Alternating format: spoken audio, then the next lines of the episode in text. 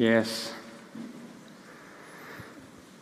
Ehkä mä uskallan aloittaa tämän kysymällä, että kenellä on semmoinen kokemus, että on joskus joutunut odottamaan Jumalaa tai Jumalalta jotain. Saa ihan rohkeasti viitata. Aika monella. Rohkaisuna teille, että niin tosi monella raamatun henkilöllä on ihan samanlainen kokemus. Ja teille, jotka ette viitannut, niin ottakaapa vaan. Mutta siis oikeasti, kun me katsotaan raamatun henkilöitä, ihan siis sieltä alusta saakka, Noa rakensi pienen ikuisuuden arkkia, Abraham ja Saara oli jo niin vanhoja, että biologisesti se näytti mahdottomalta, että ne saisi lapsen. Israelin kansa vaelsi autiomaassa, ties kuinka kauan, 40 vuotta. Jeesuskin venasi aika pitkään ennen kuin se aloitti semmoisen virallisen toimintansa. Tai esimerkiksi mulle viime jouluna ekaa kerran aukesi, siis paimenet, miettikää, niillä on ollut jouluna, kun Jeesus on syntynyt, niin ihmeellinen hengellinen kokemus tai tämmöinen yliluonnollinen kokemus. Enkelijoukko on ilmestynyt niille ja ne on nähnyt niin kuin pienen messiaan. Ja sitten sen jälkeen 30 vuotta ei mitään. Mä voin kuvitella, että parin, parin vuoden jälkeen ne on silleen kaverille, että, niin, että muistatko vielä tämmöisen vai kuvittelinko mä tai näinkö mä unta. Ja sitten kun me katsotaan tätä evankeliumin tekstiä, niin tässäkin on mies, joka on 38 vuotta sairastanut jotain tiettyä sairautta. Ja odottamista on tosi erilaista.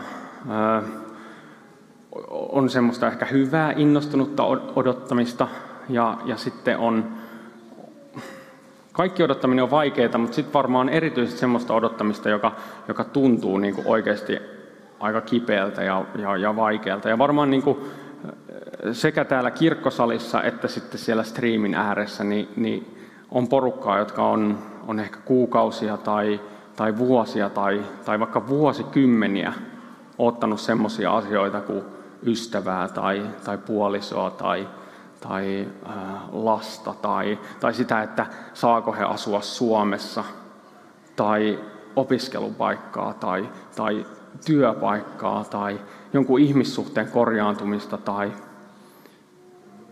mitä tahansa. Sä tiedät sun elämässä ne asiat, mitä, mitä sä oot oottanut. Ja, ja mä en niin kuin varmastikaan voi ymmärtää enkä käsittää monenkaan teistä kipua sen asian suhteen. Ja sitten samalla mä haluan sanoa, että mä tiedostan tämän, mutta, mutta tämä ei ole se näkökulma, mistä me tänään puhutaan tämän odottamisen suhteen. Meillä on menossa tämmöinen Jumalan käytössä saarnasarja. Ja, ja mä puhun erityisesti odottamisesta kolmesta näkökulmasta. Ensinnäkin mä puhun siitä, että, että Jumala käyttää odottajaa, tai, tai ehkä sen voi sanoa sille, että Jumala voi käyttää odottajaa. Eli kun sä ootat jotain tapahtuvaksi, niin Jumala voi käyttää sua siinä odottaessakin. Sitten mä puhun siitä, että Jumala käyttää tai voi käyttää sitä odotusaikaa. Eli siinä aikana, kun sä odotat jotain, niin Jumala voi tehdä sun sydämessä tai sun elämässä jotain, joka ei varsinaisesti liity siihen, että sä odotat, tai siihen asiaan, mitä sä odotat. Ja sitten kolmanneksi puhun vähän siitä, että Jumala on enemmän kuin se, mitä me odotetaan. Eli Jumala käyttää odottajaa, Jumala käyttää odotusaikaa ja Jumala on enemmän kuin se, mitä sä odotat.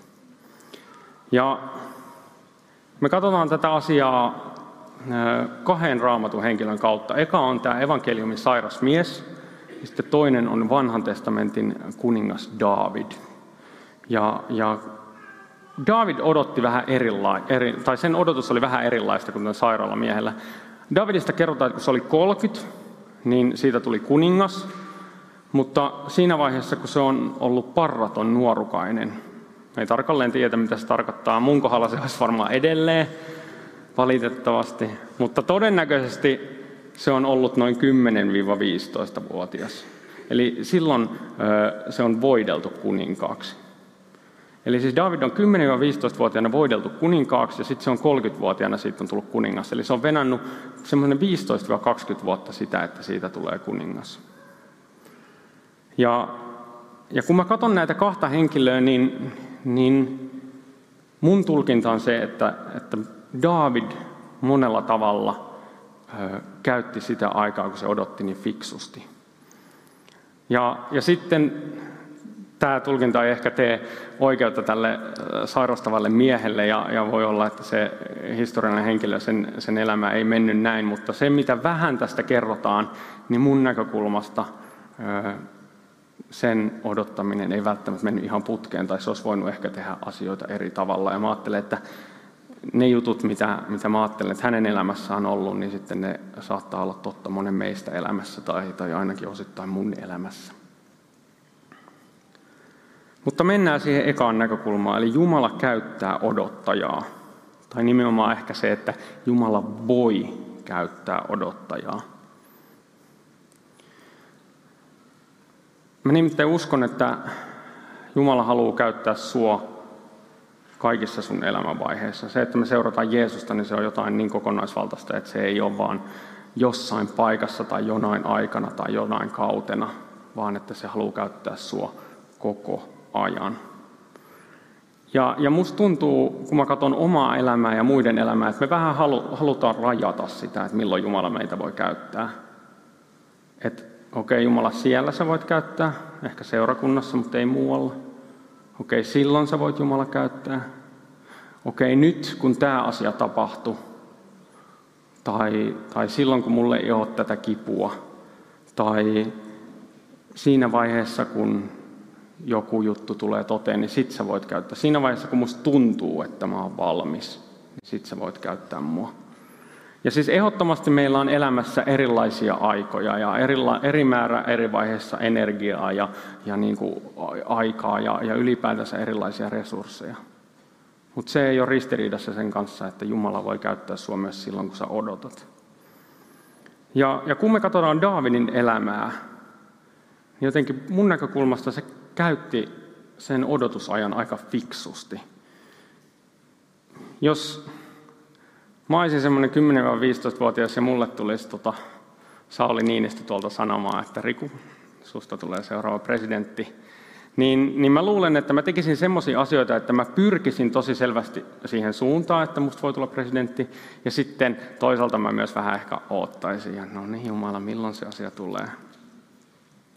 Ja, ja David sen sijaan, ää, David oli niillä paikoilla, mihin sitä kutsuttiin, ja sitten se käytti niitä lahjoja, mitä, se on, mitä sillä oli. Eli se oli paimen, niin se oli paimen. Sitten se kutsuttiin silloisen kuninkaan Saulin hoviin soittamaan, ja se meni sinne soittamaan. Sitten kun sillä oli, sitä kutsuttiin sotilaaksi, niin se meni sotilaaksi. Ja sitten kun Jumala tarjosi sille erilaisia mahdollisuuksia rohkeasti astua erilaisiin juttuihin, vaikka siinä vaiheessa, kun, siellä oli Goliat, jota kukaan muu ei uskaltanut mennä kohtaamaan, ja David meni sinne ja sanoi, että okei, että, että mun Jumalaa ei, ei niin pilkata, että mä voin mennä sinne, niin sitten se rohkeasti astui niihin tilanteisiin. Että ne lahjat, mitä sillä oli, soittaminen ja johtaminen ja ro, ro, tämmöinen jonkinlainen rohkeus, niin, niin se käytti niitä ja samalla se jotenkin eli sitä elämää, mihin sitä kutsuttiin siinä vaiheessa. Ja samalla se jotenkin rakensi omaa elämäänsä, jota se tarvitsi siihen, että siitä tuli kuningas, mutta joka ei suoranaisesti liittynyt siihen. Se loi ihmissuhteita, rakensi sen ihmissuhteita, kavereita, Davidin kohdalla puoliso ja, ja tota, ylipäätänsä keräsi niin semmoisen joukon ihmisiä hänen ympärilleen. Eli, eli se antoi omat resurssinsa Jumalan käyttöön ja sitten se eli elämää niin kuin muutenkin olisi elänyt. Ja sitten tämän sairaan miehen kohdalla, niin mä voin olla tässä väärässä, mutta mulla herää kysymys hänen kohdallaan. Että oisko Jumala voinut käyttää tai tehdä hänen elämässään, tai siis hänen kauttansa jotain muutakin, jota ei ehkä tapahtunut, jota ehkä jäi tapahtumatta sen takia, että se mies, niin kaikki mitä sen elämässä oli, oli se, että hän halusi parantua. Ja, ja mehän, se oli myös, se kertoo meille, hän kertoo meille siinä tekstissä, että, että se oli yksinäinen. Ja siis voi olla, että että kaikki se läheiset on kuollut ja, ja se on oikeasti jäänyt yksin. Mutta voi myös olla, että kun sen elämässä on ollut tavoitteena vaan tämä, että se haluaa parantua, niin sitten se on samalla työntänyt kaikki muut siitä vierestä pois. Ja mun kysymys sulle on tänään, että kun sä katsot omaa elämääsi ja niitä asioita, mitä sä odotat, niin jos se odotus jatkuu, niin ootko sä sanonut Jumalalle, että hei tässä mä oon, tämmöisenä kuin mä oon, mä oon valmis myös siihen, että sä voit käyttää mua tässä vaiheessa jollain tavalla, jos sä haluat. Sitten kakkoskohta. Jumala käyttää odotusaikaa. Tai, tai taas se, että Jumala voi käyttää odotusaikaa, ei se ole mun mielestä mikään automaatio. Kun me katsotaan Daavidin elämää, niin mä en, mä en tiedä, onko kenellekään ihmiselle tekeekö hyvää olla semmoisessa asemassa kuin David oli kuninkaana. Siis, että sulla on rajattomasti, no ei nyt ehkä ihan rajattomasti, mutta melkein rajattomasti valtaa ja resursseja, ja sitten samalla varmaan aika paljon painetta ja stressiä. Mutta mut David, David oikeastaan selviytyi siitä aika hyvin. Se, mitä Raamattu kertoo Davidin kuninkuudesta, niin David oli monella tapaa hyvä kuningas. Mitä nyt vähän otti varatun naisen itselleen ja tapatti hänen miehensä, mutta monta niin kuin hyvää juttua teki. Ja sitten mun kysymys on, kun mä katson sitä Davidin elämää, että, että jos se nyt jo mokas noin pahasti, siis toisaalta oli tosi hyvä, mutta mokas noin pahasti, niin että mitä jos Davidille olisi annettu kuninkuus siinä vaiheessa, kun se oli tosi nuori, ja se oli just vaikka voittanut sen Goliatin, ja se oli palvottu sankari, niin kuinka monella muulla tavalla se olisi epäonnistunut siinä kuninkaana?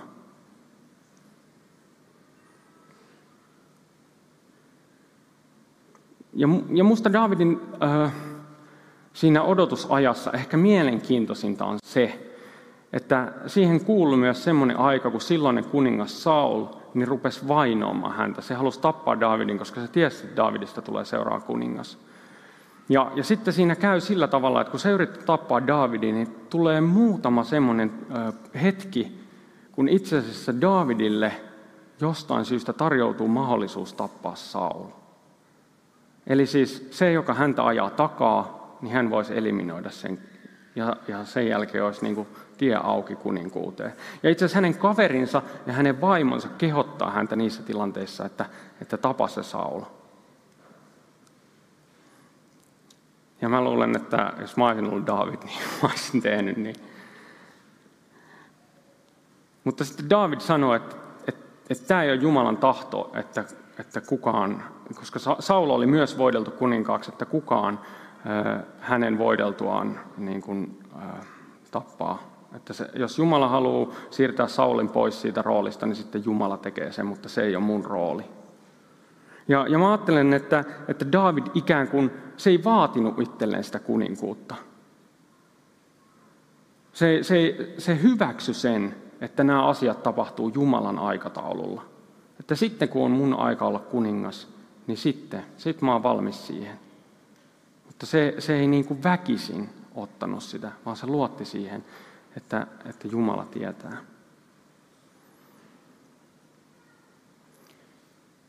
Sitten taas tämä evankeliumin sairas mies. Sen verran, mitä hän kertoo meille itsestään, niin, niin kaksi asiaa määritteli häntä. Ensimmäinen oli se, että kaikki oli hylännyt hänet. Ja toinen oli se, että, että elämä olisi parempaa, hän voisi parantua, jos vaan hän pääsisi sinne altaaseen. Elämä olisi parempaa, jos hän paranisi, ja samalla on katkera siitä, että muut on hylätty ja kukaan ei ole mun kanssa, eikä kukaan muu auttamassa. Ja mulle herää kysymys, että jos hän olisi antanut, niin olisiko Jumala voinut tehdä sillä odotusajalla jotain muuta? Olisiko hänestä voinutkin tulla todella empaattinen mies, joka ymmärtää niitä, jotka on erilaisia, jotka, joita, jotka on sairaita, jotka on kipeitä, joilla on erilaisia haasteita elämässään. Sen sijaan, että, että se vaikuttaa siltä, että se vallitsevin tunne tai, tai jotenkin fiilis hänen elämässään on se katkeruus. Ja, ja mä en missään nimessä ajattele, että sen miehen ongelma on se, että se yritti parantua. Se on varmasti ihan hyvä ja fiksua, että se yritti ratkaista se ongelma, mikä hänen elämässään oli. Mutta se ei tarjonnut mahdollisuutta sille, että Jumala olisi voinut siinä odotusaikana tehdä myös jotain muuta hänen elämässään.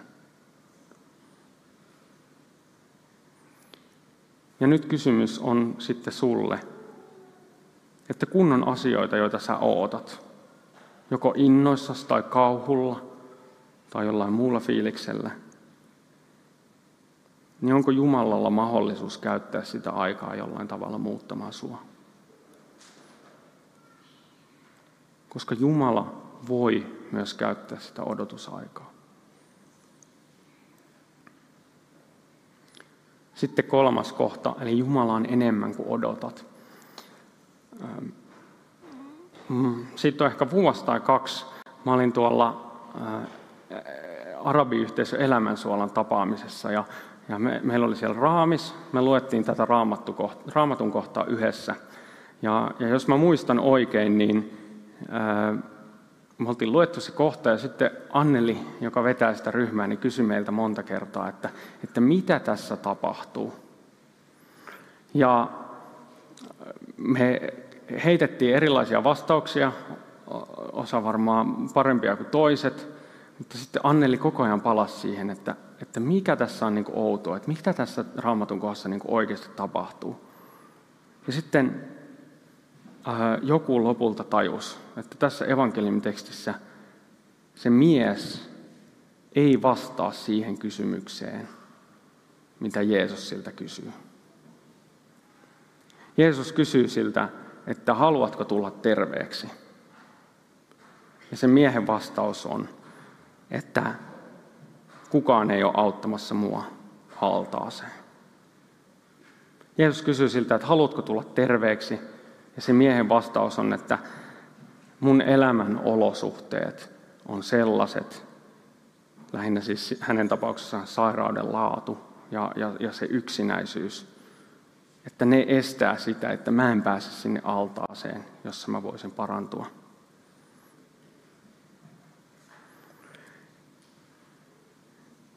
Ja mä muistan sen hetken, kun me käytiin sitä siinä ryhmässä, ja mulle jotenkin avautui, että kuinka usein mun elämässä on niinku semmoisia hetkiä, semmoisia asioita, että kun Jumala kysyy multa jotain, niin mä en edes vastaa sen kysymykseen, vaan mä selittelen sillä, mitä mun elämän historiassa on tapahtunut, tai millaiset olosuhteet mun elämässä on, tai millaisia muut ihmiset on, tai kuinka vaikeita mulla on. Jumala voisi vaikka kysyä multa, että, että Riku, että haluatko sä rauhaa? Sitten mun vastaus on, että mun elämässä on niin paljon asioita, jotka stressaa ja kuormittaa. Ja Jumala sanoisi mulle, että se ei ollut se, mitä mä kysyin.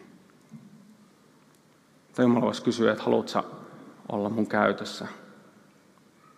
Mä voisin vastata, että mua niin jännittää ja pelottaa tämä, tämä puhuminen. Ja sitten Jumala voisi vastata, että se ei ollut se, mitä mä kysyin. Tai sitten Jumala voi kysyä joltain, että, että haluatko sä löytää sun elämään merkitystä. Ja hän voisi vastata, että kun mä oon ollut niin pitkään masentunut ja mun elämässä on ollut kaikki tämmöisiä asioita. Ja Jumala vastasi taas, että se ei ollut se, mitä mä kysyin.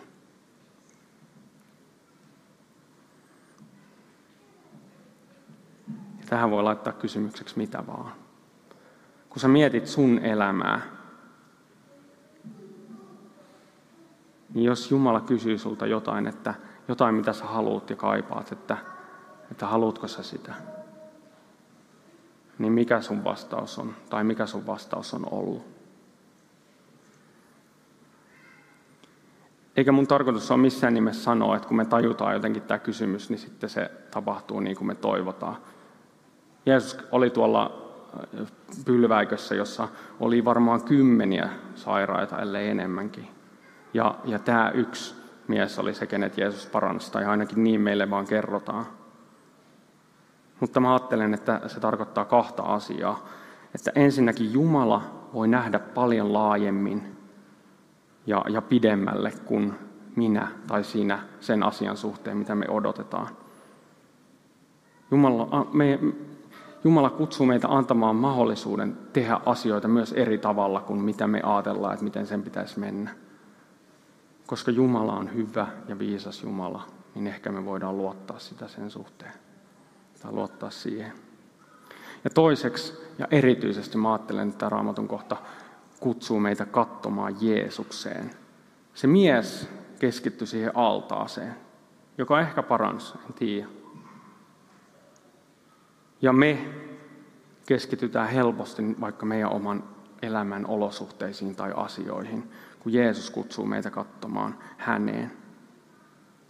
Mä luin yhtä kirjaa ja, ja siinä lainattiin jotain tutkimusta. Tämä on yksi tutkimus, että ei ehkä tarvitse antaa liikaa painoarvoa sille, enkä ottanut siitä tutkimuksesta enempää selvää, mutta siinä oli tehty tämmöinen 40 000, lomakke, 40 000 lomakevastausta, ja sen perusteella oli katsottu, että ne ihmiset, jotka lukee vähintään neljä kertaa viikossa raamattua, niin 30 prosenttia todennäköisemmin koki vähemmän yksinäisyyttä.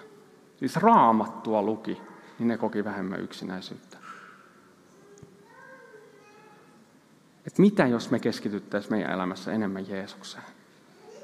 Enemmän siihen, mitä Jumala puhuu meille raamatussa, mitä Jumala puhuu rukouksessa, mitä seurakunnassa tapahtuu, mitä ehtoollisella tapahtuu.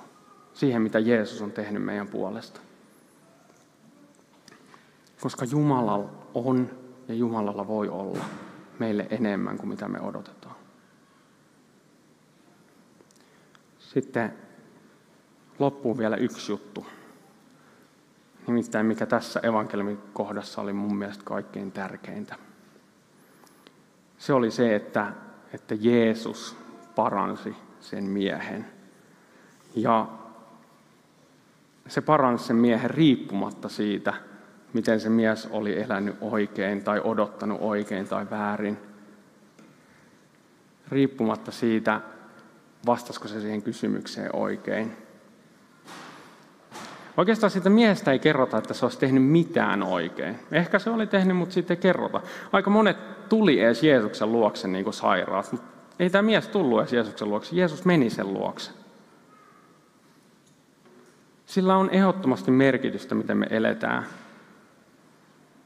Ja, ja sillä on merkitystä, että me rukoillaan. Jumalan valtakunta, Jumalan tahto ei tapahdu automaattisesti tässä maailmassa. Mutta meillä on semmoinen Jumala, joka toimii ja vaikuttaa riippumatta siitä, että, että kuinka hyvin tai huonosti me selviydytään. Ja se sama Jeesus, joka tuli sen sairaan miehen luokse siellä pylväshallissa, niin on, haluaa tulla lähelle sua tänään. Sama Jeesus, joka on tullut tänne maailmaan, kuollut meidän puolesta, noussut kuolleista – jotta meillä olisi meidän synnit anteeksi ja jotta meillä olisi mahdollisuus olla suhteessa häneen, niin sama Jeesus on sua lähellä tänään, jos sä vaan niin haluat.